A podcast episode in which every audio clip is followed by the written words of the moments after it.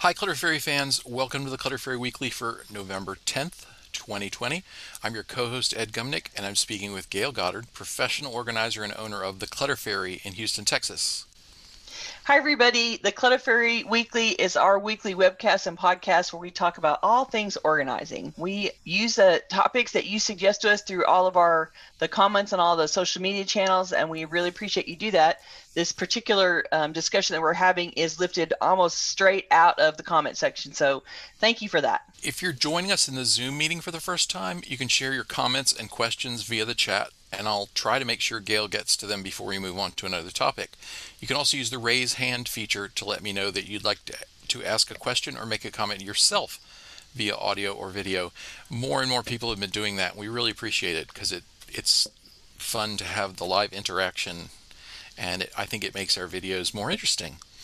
We are streaming live on Facebook, so you can also share your questions and comments there, and I'll relay them to Gayle. And during the live webcast each Tuesday, you can talk to us directly by calling 669 900 6833. Use meeting ID 993 419 863 and password clutter to join the meeting. Our September 8th episode was about the role of emotions in our relationship with stuff. One of the, t- the subtopics we talked about was leveraging generosity as a motivation for letting things go. That topic launched a conversation in YouTube comments with a lot of viewers sharing their thoughts on what it means when we give something away or when we decide to hold on to things. That conversation touched off our current series of episodes on the concept of value. Today, we want to dig deeper into some of the ideas that viewers expressed in that comment thread. We don't want anyone who participated in the conversation to feel like we're ganging up on them, so I'm not going to give names. I'm just going to summarize and condense a few points that the commenters made in that conversation and then I'm going to ask Gayle to offer her interpretation advice on the issues our viewers raised. I encourage those who are participating live to mm-hmm. make notes about which of these statements they associate with because we really kind of want to get your feedback uh, when we're when we get to the end of the presentation. Okay, statement number 1, when I give valuable things to friends or family, I worry that they will turn around and give them away. Statement number 2, when I give something away, I accept that I have no further claim to it, which gives me peace of mind. Statement number three I only give things on the condition that the recipients will involve me in any decisions about the future disposition of things I've given them. Statement number four I find it discouraging when I give useful and valuable things to friends and family who don't appreciate it. Statement number five Worrying about what happens to things after you give them away is letting stuff hold too much power over you. Statement number six it means a lot to me that my children recognize and understand the importance and value of items from our family's history. Statement number seven even though my stuff has become a burden in my life, it's hard to let go of good things to people who don't appreciate them. Statement number eight remaining attached to our stuff and feeling like we need to find a good home for each item arises out of a need to remain in control. Statement number nine when people don't want what you give them, it isn't a judgment on you or the value of your gift. So, Gayle, what can we make of all these conflicting and contrasting points of view? Well, first, let me just say this is Sammy. Sammy says hi. Apparently, he wants to be on the video today. Um, and about what you've been saying, let me just say there's a lot to unpack here. This is a very dense um, response to the conversation. This is why we pulled it out of the thing because I think at the heart of this conversation are a couple of definitions of value that we introduced last week, but we didn't talk much about. The definitions of value I'm talking about are uh, a meaning or a meaningful difference and the experience or consequence that a thing provides or has the potential to provide. The assignment of value based on the experience or result a thing provides or has the potential to provide is the source of our decisions about usefulness. So I want to talk about those decisions first and specifically about decisions that lead to holding on. Sometimes you hold on to things because of their necessity especially for the things you're actively frequently using. Most of us agree on this point. If we're using it now, it makes sense to keep it. But for everything else, what you're actually holding on to is the possibility of using it. All of us rate that possibility differently, though. For some of us, even the remotest possibility of usefulness means an item stays. For others, the possibility of using something sometime in the future needs to be a higher probability in order to keep it. We want a we want a higher certainty that we'll use an item before we commit to keeping it. For some of us, just the act of spending hard earned money on it means that it's staying, even if we'll likely never use it again or ever. Then what we're holding on to is the value of the money we already spent instead of the money itself. But like all things that are traded for money, an item's value at any point in time is an ever changing and mutable thing, as we've discussed at length last week. The $50 dress won't be worth $50 in 10 years for that matter, the $50,000 car won't be worth $50,000 in 10 years either. It's strange to me that we accept that the value of the car we spent five years paying for will start dropping off in value every day that we own the car. But we have a hard time seeing that the same continuous devaluation about other things in our lives. We don't recognize that it happens to all the things that we own. Now let's talk about letting go. One point of view of letting go is that we're losing something, that we're shedding value or net worth, we're shedding accumulation. But another point of view is that we're sharing something with someone else. We're passing the item off like a football to the next player. Here's an analogy. If you grew up in a family with a few siblings or a few cousins, you likely got some hand me down clothes at some point when your older brother outgrew something, it went to the next kid in line and so on until everyone in the family wore it. Then it passed on to your younger cousins. So by the third pass, that piece of clothing is likely looking pretty faded and well worn. The family got their money's worth out of it and used up all the value. But not everything gets to go through that full use in your house. Some things are, get partially used by you and then passed on to the next person to get used some more you may not know who will get it and that's probably unlikely unless you're giving it close to your siblings. Even so you can let go of an object that you've that you're done using but that still has value or possible use or potential to it and send it on to the next sibling down the river of stuff even if you don't get to meet the sibling or know that they have it.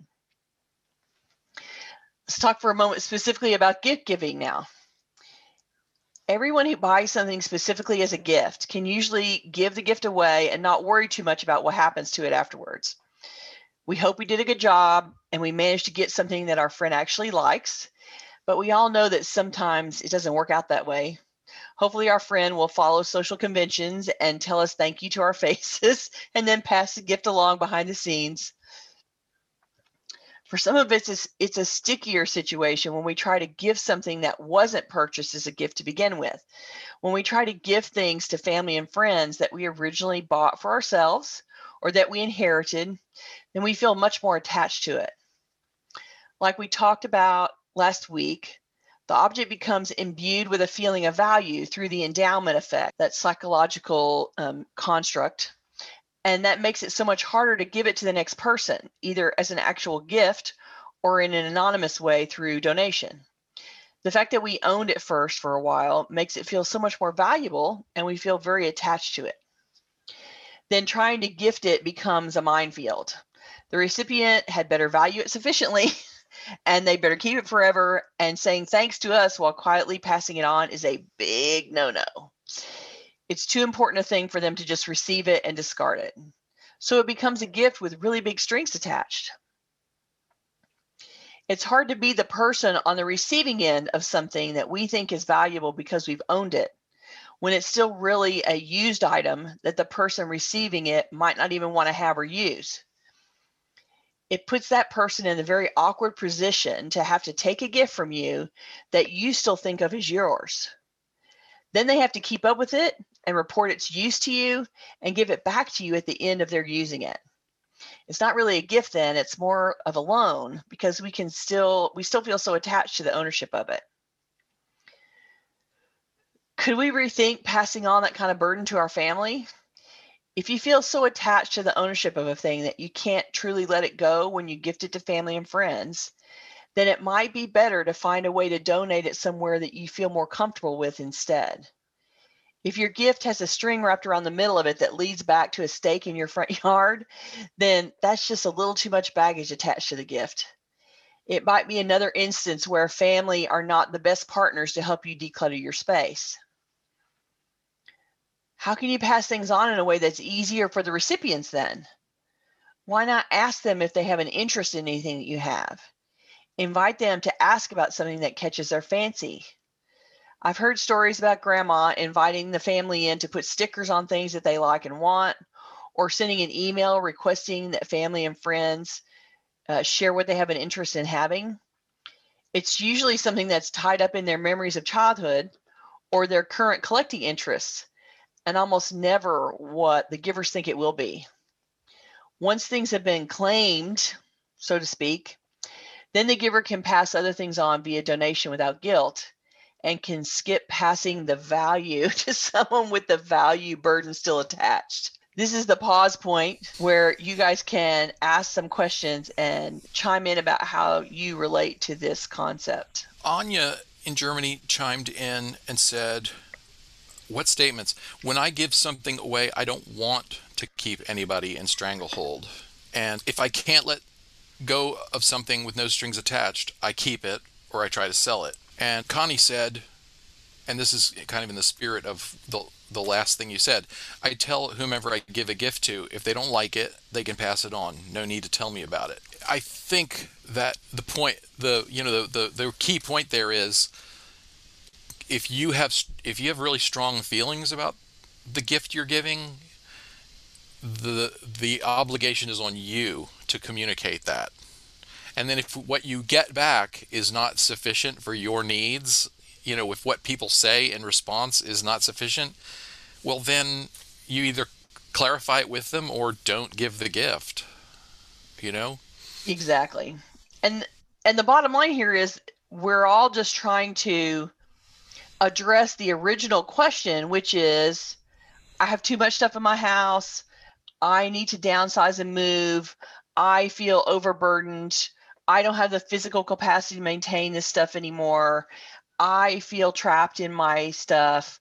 I can't have friends over. Whatever your song is around the decluttering and why you're even having this conversation or these thoughts at all. That's the driver here. So all we're doing is trying to examine ways in which you can let go of things, can decide what needs to stay, can determine what's most important to you, and can dispose of what feels like a burden. And so we're circling around this concept of value because deciding everything has value is part of what fills your home up and makes you feel overwhelmed. So you have to unpack your own relationship in some way in order to allow you to release enough things so that you feel comfortable in your home again. And going through that process, you're in, inevitably going to come up against I think all these things are valuable. I think all these things are fabulous. Well, of course you do. You spent the money for them. You inherited them in your family, or you thought they were super cool when you bought them. So originally these things are all cool to you and that that's by definition but or or they they grew cool via the the endowment effect. Mm-hmm. even things that weren't so cool you've got had more them cool. for a while now. Right? They got more cool because you've owned them. But I, you can keep anything you want to keep and we don't care what it is or how much it is. The point here is if you are having this conversation and you are listening to uh, discussions about decluttering, it's because some part of you is uncomfortable with your living environment.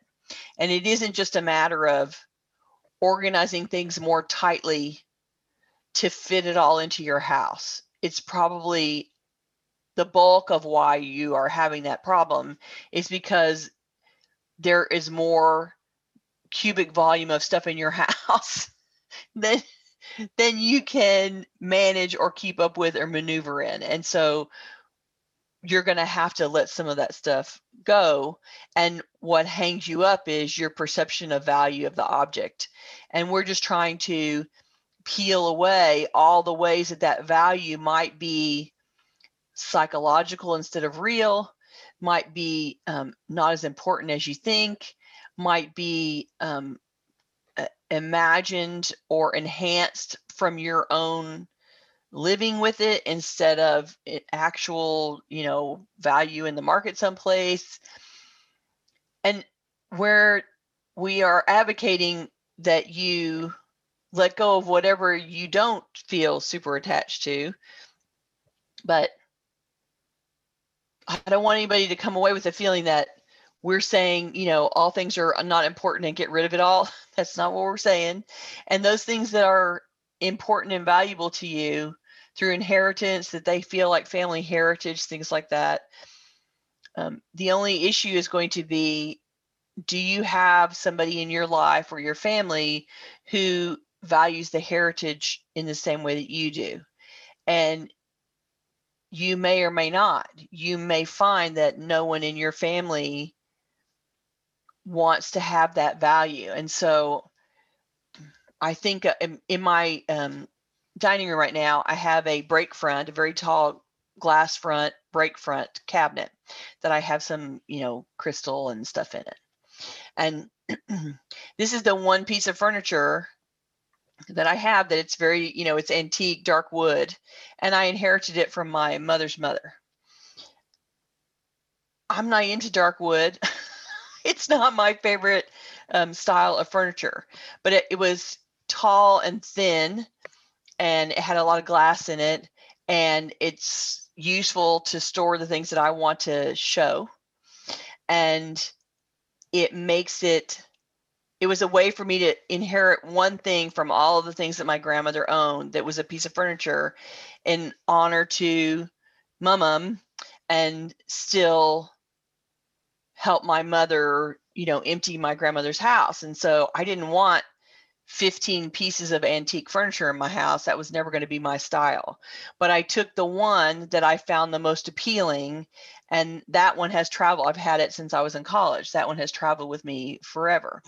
And I'm always, you know, able to put it against a wall in a dining room somewhere and and make good use of it and remember my grandmother.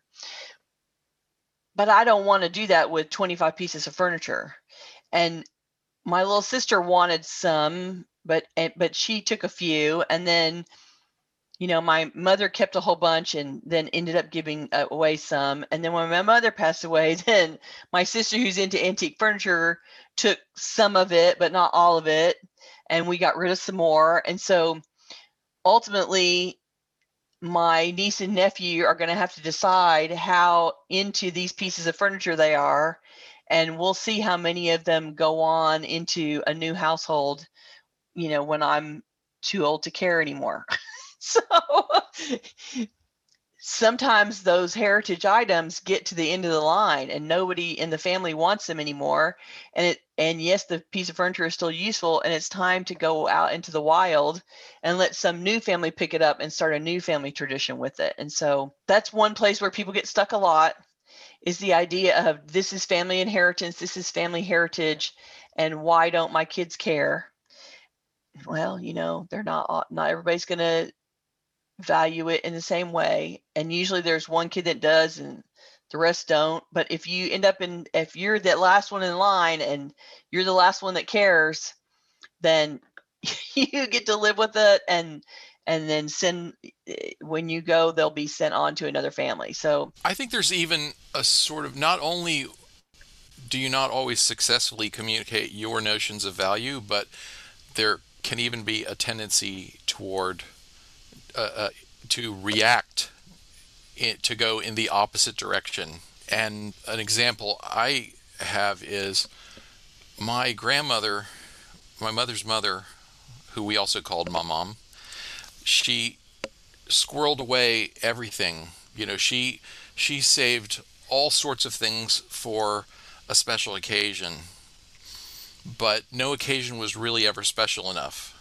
And so when she died and my parents had to go clean out her house, they found beautiful linen tablecloths that had never been taken out of the original packages. And because they'd never been taken out and used and washed and refolded, they were damaged. They they were they had damage along the folds. Yeah, they, were starting never, to deteriorate there. Yeah, I think it was a, sort of a dry rot from sitting in mm. drawers. And so my my mother has gone completely the opposite direction with a if we have nice things, we should use them. If they're if we don't use them, why are they taking up space in our house? It's always a special enough occasion, you know, to bring out the linen tablecloth and look at it and enjoy it. Yeah. There's a real cat theme in the comments today, as you might expect. Oh, sorry. Yes. No, lots of lots of people, lots of compliments for Sammy, of course. Sammy, my little old man. But Anya also said, recently I happily gave away a scratching barrel with little caves. I had planned to sell it, but I gave it to my nephew who had just adopted two cats from a shelter. I love that. I gave it to my nephew for free. And saved him a little bit of money, and isn't that lovely? Yeah. Right? That's perfect. You don't always get that. You don't. That's like the per, you want to be able to give it away to somebody that you know who has a perfect use of it right in the exact moment. But the stars don't always align exactly in that moment when you need to get rid of a bunch of stuff.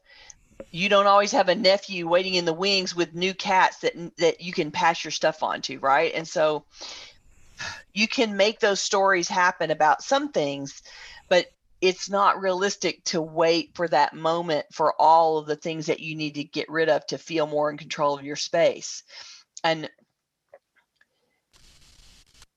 accepting a level of I made perfect matches for these 10 things and these other 250 things I have to let go and and and trust in the universe to make all these get matched up with somebody somewhere down the road it's just not something that you can if you wait for the perfect match for all things you'll never get to the end of the stack and you'll never get your house back to where you want it to be. And so at some point your ultimate goal of living in a space that is less cluttered and more easy to manage becomes a higher priority than matching all these things up that still have value with the exact right person at the exact right moment when they need it. Because those two things don't intersect very often. Your need to reclaim your space is not in perfect timing with everybody else's need for the stuff that you have to get rid of. And so at some point you have to you have to try try to match them up give as much time as you can to that if that's important to you but at some point you have to go yeah but my my ultimate goal of improving my own living conditions is more important than getting all these things one at a time into the exact right hands and draw a line somewhere and move on. Connie said, It hurt a bit to see several of my donated books join the pile of discarded books which the parish could not sell. Yeah, our book lovers, we love our books, right? and the truth is, the parish plays Uh, you know they had one sale and they had one set of audiences walking through and they had more volume than they had buyers. And so they couldn't make a hundred percent match between who was there to buy and what they all the stuff they had to sell. So it wasn't a judgment on the books. It was just that there wasn't the right person in that moment. And they were going to pass them on to the next opportunity for people to try to collect them. Yeah, and statement number nine from our from the, our conversation above uh, really speaks to that. When people don't want what you give them, including your donations to charity, it isn't a judgment on you or the value of your gift. You still get full credit. I mean, your your your heart was in the right place, and they're they're discarded, but they're also you know they're not they're out of your they're out of your space. You have room for more now. And and they put them in the discard pile, and they took them and walked them on to the next donation place to make another you know to make an to pass in front of the next round of people and sometimes that's going to happen, right? Like sometimes those objects are going to go into a backwater somewhere and that never quite meet up with somebody. But you have to think of that as an error rate. you're going to do your best and you're going to recirculate some of the stuff that you own and some of it's going to get picked up and used by somebody else and some of it may not be and there isn't a whole lot you can do about that unless you want to spend all of your time and all of your days trying to make sure this person this thing all of these things end up in somebody else's hands that are the exact right person and i'm i'm saying to you that i know that that's the perfect solution that you would want but it is not a timely solution for you to enjoy your own space. And so you can put those, you can aim for that as a goal and get as much out as you to somewhere that makes you feel happy as you can. And then find a, some charities that in general you like the work and you like what they do and you like what their uh, possibility of use of the item is, and give it to that organization and let them do with it what they can do. And and be okay with that. Be okay with some percentage of what I give to them won't actually um, make it, but some of it will.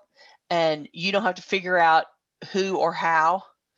You get to pass that process off to somebody else because ultimately we just want you to be happy in your space and we want you to feel like you can manage it and when you've lived for a while you own too much stuff so you just you just have to let it go so that you can feel more comfortable in your space again Lise in SoCal said, My grandmother purchased five dressers, which she used over the years. She wanted each grandchild to have one and love it like she did. So she made and, sure there was a dresser for each child. Wow. And Anya asked the follow up question, Lise, do you, so do you like yours? Which she hasn't answered yet. So uh, we, we'll be eager to hear an answer on that. Oh. Because that's, um, you know, she wanted each grandchild to have one and love it like she did. That's a little bit of a tall order, you right. know? I mean, you're going to love it because it was your grandmother's. Right. But you might not love it for all the reasons she loved it it it was it was a style she liked. It was useful in a way that she liked. You know, she know she knew how much she spent on it. She knew how hard it was to save up the money to buy it. Mm-hmm. It's hard to. It's a tall order to put that much on you know that much on the shoulders of the person you're giving a gift to. And you know, ultimately, I think part of the reason that you want that is because you want you want to think that your grandkids are going to remember you forever. You know, like you want to still be a reminder and a presence in their life after you're gone.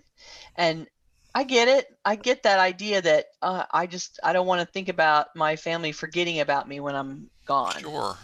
And they're probably not gonna forget you uh, any more than you forget about your own parents and grandparents. And if you're good at that and you select things that people really like, okay.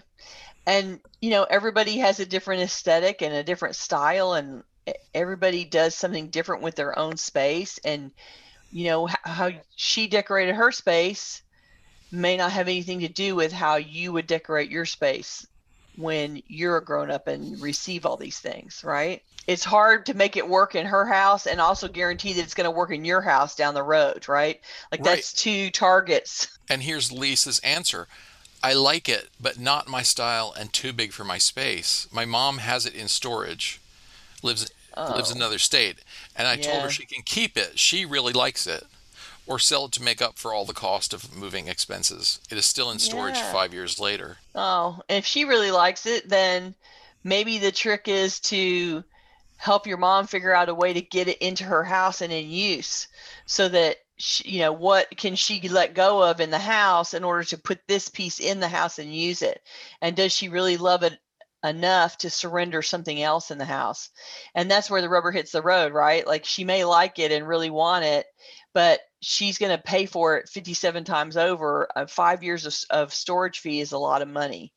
And she could have long since given up something else in the house and moving it in, right? And so, yeah, you may want to do the math for her like cat figure out what the storage fee is per month times five years and tell her is this is this um, dresser really worth $3,500 that you spent to keep it in storage? Like, let's do something about it. Let's get it in your house and get something else out of the way. Or, you know, let's sell it and move on because it's not worth what you paid for it in storage. She didn't. You paid well, for the possibility. She didn't specify paid storage. I, I wasn't sure if she might, you know, maybe she has it stored in her own house, but. Yeah, yeah. Diane okay. said, I agree with Ed. I never get tired of hearing that. She said, I received my mother in law's tablecloth, which was in the original box, too. So we used it for Easter with my mom's china. Both uh, both were present then. They are both deceased now, so I use it every year. No, I think, and I think using, you know, using the gift as opposed to trying to preserve it indefinitely is the best way to honor the thing. Yeah, particularly because there's not a huge textiles aftermarket either. It's not right. like it's sitting in the cabinet maintaining its value as a piece of linen and not deteriorating, which of course it is, and there isn't somebody sitting around waiting to collect it later. Yeah. So you might as well use it. And if you get some tomato sauce on it, who cares? You know, you can still wash it or take it to the dry cleaner or whatever. But if it's important enough to keep, you might as well also try to use it. And if it is broken in the attempt, if it's stained beyond repair in the attempt, that's okay it was still used for the purpose for which it was made, which is important and better than it languishing in a cabinet somewhere. Yeah. I I find a lot of stuff when I start unpacking somebody's house, when I start oh, let's empty out this closet and I just pull out box after box after box of things that came from mother's house or things that I bought to use and forgot that I had and it and you pull it out and oh i forgot i had that. Well it's not doing you any good jammed in the closet right now. Why do you need 37 linen tablecloths when you only put a tablecloth on the table twice a year? Maybe you need four so that you can put one on twice a year and replace one when it gets uh, you know destroyed. But that fabric accumulating in the closet isn't helping anybody get anywhere and it's making your closet too fat so there you go Ellie asked us to post the nine statements on the website, which which I will do. I'll put them in the notes for for today's episode because I'm sure I went through them a little fast. Well, and Ed um, curated that. He read through this long um, conversation that you guys had on the on the post, and he sort of extrapolated the key points that everybody was trying to make without attaching them to anybody and paraphrasing them a little bit so that they weren't you know, immediately recognizable and attributable. We're trying to keep it anonymous for you. And so um, it's an interesting collection of statements. And it was and it was a, a perfect example of everybody looks at the same set of circumstances and the same situation and we all come at it from a different point of view, right? Like everybody was, you know, this person thought A and this person thought Z about the same thing. And so we all have our own points of view and we all have to climb through our own perception of value to decide how to make our space livable and comfortable and it's not something that you can't use the same process for everybody right like everybody has to find their own winding path to i i can let go of things and i can keep things and be okay with my living situation at the same time jc said I've given things away to people in the past. They have, on occasion, gotten rid of part or all of the things. This is the moment where we can all grow in a newer relationship to our things, remembering that they're only objects, and the real attachment we have is to the memories, feelings, appreciation for the object. they will stay with us forever. Forever I find that, and ever. That if I think about which phase of my life I'm in, it's easier to pass them on to others who are in that earlier past phase and enjoy them as much as I did. And I think that that's um that's particularly true for people who are uh, families with kids and their kids go through the things that you have the furniture the kids use the the toys and clothes that they use they're constantly growing out of growing over growing through and um what they wore as infants is not what they can wear at 3 or at 6 or at 12 and so and you can trade all that stuff in think of it as a constant refreshing you know, I got to pull this infant level soup out and put in the three year old soup. And getting in the habit of saving a few representative samples and passing the rest on to somebody else that's right in that space in that middle. They're right where the where you're discarding means that the stuff will continue to get used and keep going on. It's families have to do that all the time and they're driven to it because of the constant growth and shifting and changing of their children. And where it gets a little bit more static and more difficult is when everybody's adults and then then you have to deal with the stuff that um, you know you're not changing size or shape and your furniture is staying the same and um, there's not some natural growth process or evolution process that's happening that makes it easier. There are changes happening they're just slower right? So what you can manage when you're 30 is not what you can manage when you're 70. April said, We received so much bulky furniture that family members gave to us. Finally, I've learned to say no nicely because we really don't have the space. Right. And, and Lise confirmed that your clutter fairy sense was correct. She was talking about paid storage. She mm. says her mom lives in a small apartment with no space and has four storage units oh, holding God. on to inherited items from two households. She's trying to motivate her to let things go. Ooh, that's tough. Yeah, yeah, yeah, yeah. So I'm going to tell a story about inheritance for a second here okay. and storage units. so um, I had a client who was a uh, only child, and when the uh, when the, the second parent died, apparently they died pretty close together, as is common. It happens a lot that you know one spouse dies and then the other one dies within a year or two or a few months depending and and so she was um, understandably upset and distressed and she um, had to clear out their house and so she threw it all in storage and left it there and um, in the in the early grief uh, filled months after the second parent passed away and what that meant was she put it in storage and then she ignored it for like 15 years. And ignoring it for 15 years meant that she spent an outrageous number, thousands and thousands and thousands of dollars to keep the stuff because it was antiques and it was worth something and it needed to be sold and so when she was finally ready to do something, and I can't remember what triggered her to go back into the storage unit and try to deal with it, um, but she called me in and we went through the process of taking pictures, putting them on Craigslist or whatever it was at the time, um, listing them. I had to go meet people at the storage unit um, as they were buying things. So I spent all my time creating these listings and putting them out there and then meeting people to buy the things and selling them off. And ultimately, what she made on the stuff that she sold paid for my fee. So she broke even getting rid of them because she had me doing it and it was all stuff that she was selling on the secondary used market of course and even though it had a whole lot of emotional value to her, they weren't pieces that had huge dollar monetary value at, on, in resale. And so it was a whole lot of waiting and effort to get these items sold to realize no profit because she had to pay me for all the time it took to dispose of them. Now she could have made that money herself if she'd done all the work herself, but she didn't want to do that part. She just wanted to realize the money. And so she spent the money making the sale happen without her participation. And I'm sure it was a very unsatisfying result for her.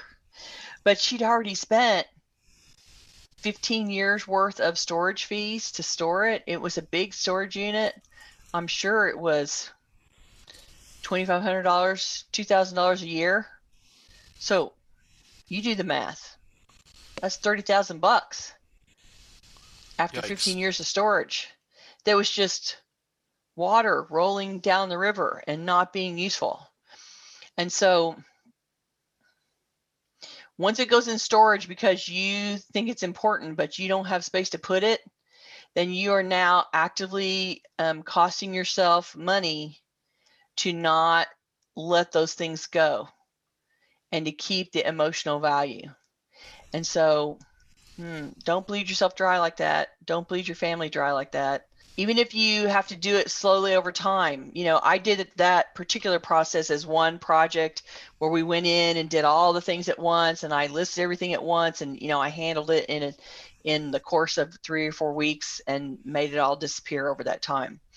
You could go at it differently and go and sell one thing at a time so that it's not as much of a burden on yourself to dispose of it. But setting a goal to get it done you know, to sell the major pieces in two months or four months or six months or something um, might help you either get into a smaller unit or recognize that the value is all emotional value made up by you. It's not actual value in the marketplace. And you can donate it. You can ask your friends if they want it instead of selling it. You know, you can give things away. You can dispose of it in a slightly slower time frame than if you had somebody come in and do it all at once or you can call an estate service and let them come and take it or MaxSold can come and handle it and sell everything and you can get a percentage of the sale instead it's just not worth it to leave that emotional attachment in a storage unit that you're paying for so that you don't have to let go of a perceived value that may or may not be anywhere close to what you think it is. It's a very expensive way to house your deferred decisions. Uh, Nancy, it's not max. So- it's MaxSold. S O L D. Max M A X S O L D dot com. Um, it's an estate service. Uh, they come to your house, take pictures of lots they put those lots online for online auction and then they um, meet people they like do a, a retrieval day where they come and meet people at your house to give the lots to them. And um, it's a it's a way to do an estate sale with an online auction. And you know you don't you don't get all the money you get a portion of the money. They do all this incredible amount of work to make an online auction happen. But it's a way to it's a, it's an alternative online version of an estate sale basically. Tammy on facebook asked how do i determine what i value intellectually i want relationships not stuff. However i'm drowning in clutter. How do i get clear? I want beauty and space in my home comfort but i see clutter. So i'm guessing that part of the issue there is that visually a lot of things around the house is visually overstimulating to you and it gets in the way of seeing what you seeing it serene and calm so imagine looking at a magazine or looking at a movie and where what are the scenes that feel calming and peaceful to you are they blank? Are the surfaces blank? Are there is there not very much on the walls? Is it you know one or two tchotchkes in the room and that's it? Like you have to imagine the areas that you find to be beautiful and peaceful and then count the objects in that space. If there's two pieces of furniture and one painting on the wall and two tchotchkes, then anything beyond that item count is going to seem like clutter to you. so it means that your aesthetic does not lend itself to owning a bunch of stuff and you're going to have to get real particular about what stays in your space you're going to have to let go of a whole lot more to get to a place where it feels calming and soothing to you. And you got to have towels and you got to have bath wash and you got to have, you know, 409 to clean the kitchen counter and you you know there's things that you have to have but to function but having the least amount possible on hand at any point in time and having those things arranged in a way that looks serene to you so maybe inside the cabinet the things are in a container that's opaque so that you can't see right through it you know there's things that might help you feel more comfortable in the space by making the visual more clean and appealing, more clean and serene, calm. Getting there requires getting everything out of there. So not everybody feels the same way about um, a visual landscape, but a lot of people do want a very smooth, smooth um, look. And if that's you, then you have to create a much smaller sense of there's not as much stuff to look at and therefore I own less. You really need to pare down how much you own in order to achieve the aesthetic that makes you comfortable. I want to remind our viewers and listeners that our YouTube channel has more than 100 videos on a wide variety of organizing topics. Go to cfhou.com